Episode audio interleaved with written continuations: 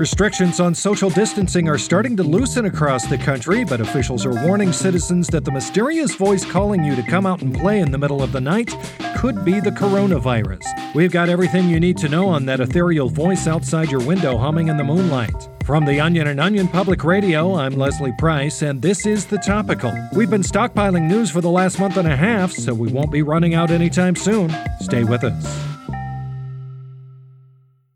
It's a low whispering voice that calls you outside in the middle of the night without your mask on. We've all heard it, but today health officials are warning this alluring voice could be the coronavirus. For more on how we can continue to flatten the curve despite this voice calling us to come out and play is OPR's chief medical correspondent Jenna Resnick. Good morning, Jenna. Hi, Leslie. Now, of course, everyone is eager to get on with our normal routines again, but it seems like maybe we jumped the gun a bit here. What can you tell us about this report? Well, today, the Center for Disease Control put out a statement reminding citizens to not let their guards down and to continue not answering the bewitching call of any voices right outside our windowsill. And how will you know if it's the voice of the coronavirus or just the callings of a dead family member or long lost lover? To clarify, the CDC released captured audio of the coronavirus's call, which could sometimes sound like this Come.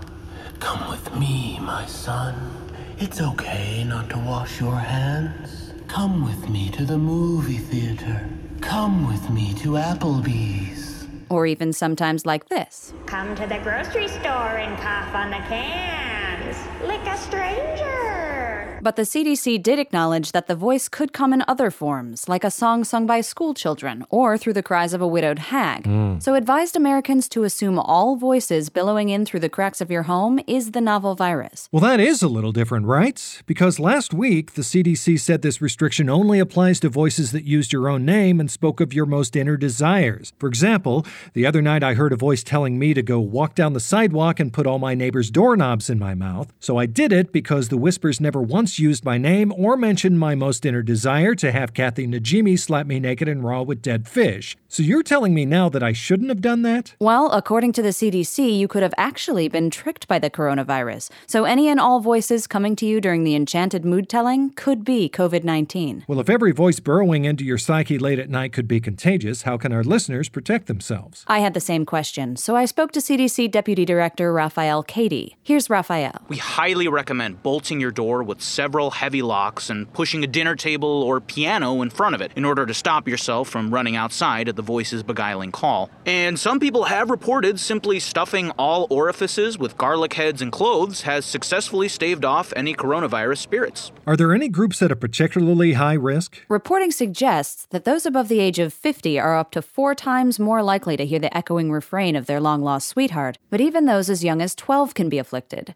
During their press conference, the CDC played a chilling audio file from a young girl's room to show that the voices of the coronavirus do not discriminate. Take a listen. Cammy, Cammy, it's Mr. Nuts the hamster. I miss you. Why didn't you ever come visit me after I choked on a wood chip and Daddy flushed me down the toilet? Maybe I'm in your neighbor's toilet. What a crafty pathogen. I know if it was me, I'd be knee deep in a septic tank looking for Mr. Nuts as we speak. That's why the CDC wants Americans to be on guard until this pandemic relents. Don't be fooled, or you'll wake up in your driveway one morning, covered in sweat, with a fever of 102, licking every surface around you. Sound advice, and some advice I should take as someone who's been waking up every morning with my wet tongue on a new surface that doesn't belong to me. Thanks for the report, Jenna. You bet. That's OPR's Jenna Resnick.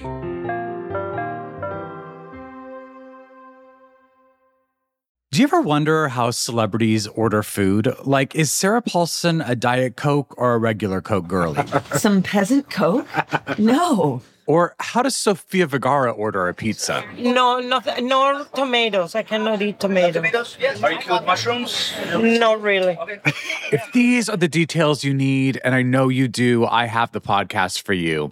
I'm Jesse Tyler Ferguson, and on my podcast, Dinners on Me, I take some notable friends of mine out to dinners in Los Angeles and New York City. Listen wherever you get your podcasts. That thing was delicious. There's only one way to know if you've heard everything there is to know today, and that's to stick around to see whether or not you've already heard the rest of this stuff. If you have, well, then you were all good. But if you haven't, then it's a good thing you didn't go anywhere. Here's what else you need to know today. Tesla CEO Elon Musk is at it again after debuting a new self parenting child. Musk proudly showed off his latest innovation last week, calling it a quote, breakthrough design inspired by his desire for a baby he would never need to think about. Joe Biden and his campaign are looking to drum up some additional fundraising, reminding donors today that sexual assault allegations don't just bury themselves. In an email to supporters, the campaign urged voters to chip in whatever they can to help sweep all this under the rug because it was, quote, not going to be cheap. And finally, a discouraging new jobs report out today has found that we're going to have to let you go, Dale. Sorry you had to find out this way. That'll do it for the topical today. I'm Leslie Price. This episode of the topical is brought to you by the wonderful folks over at the NRA, who were kind enough to send the topical staff a complimentary box of Glocks and loose bullets to commemorate our 10 millionth download. Thanks to the guys and gals over there at the NRA. Sure does feel good to celebrate our podcast milestone by ripping off a few slugs from the rooftops into the beautiful morning sunrise. Thanks as always for listening, and we'll see you next time. Yeah! yeah!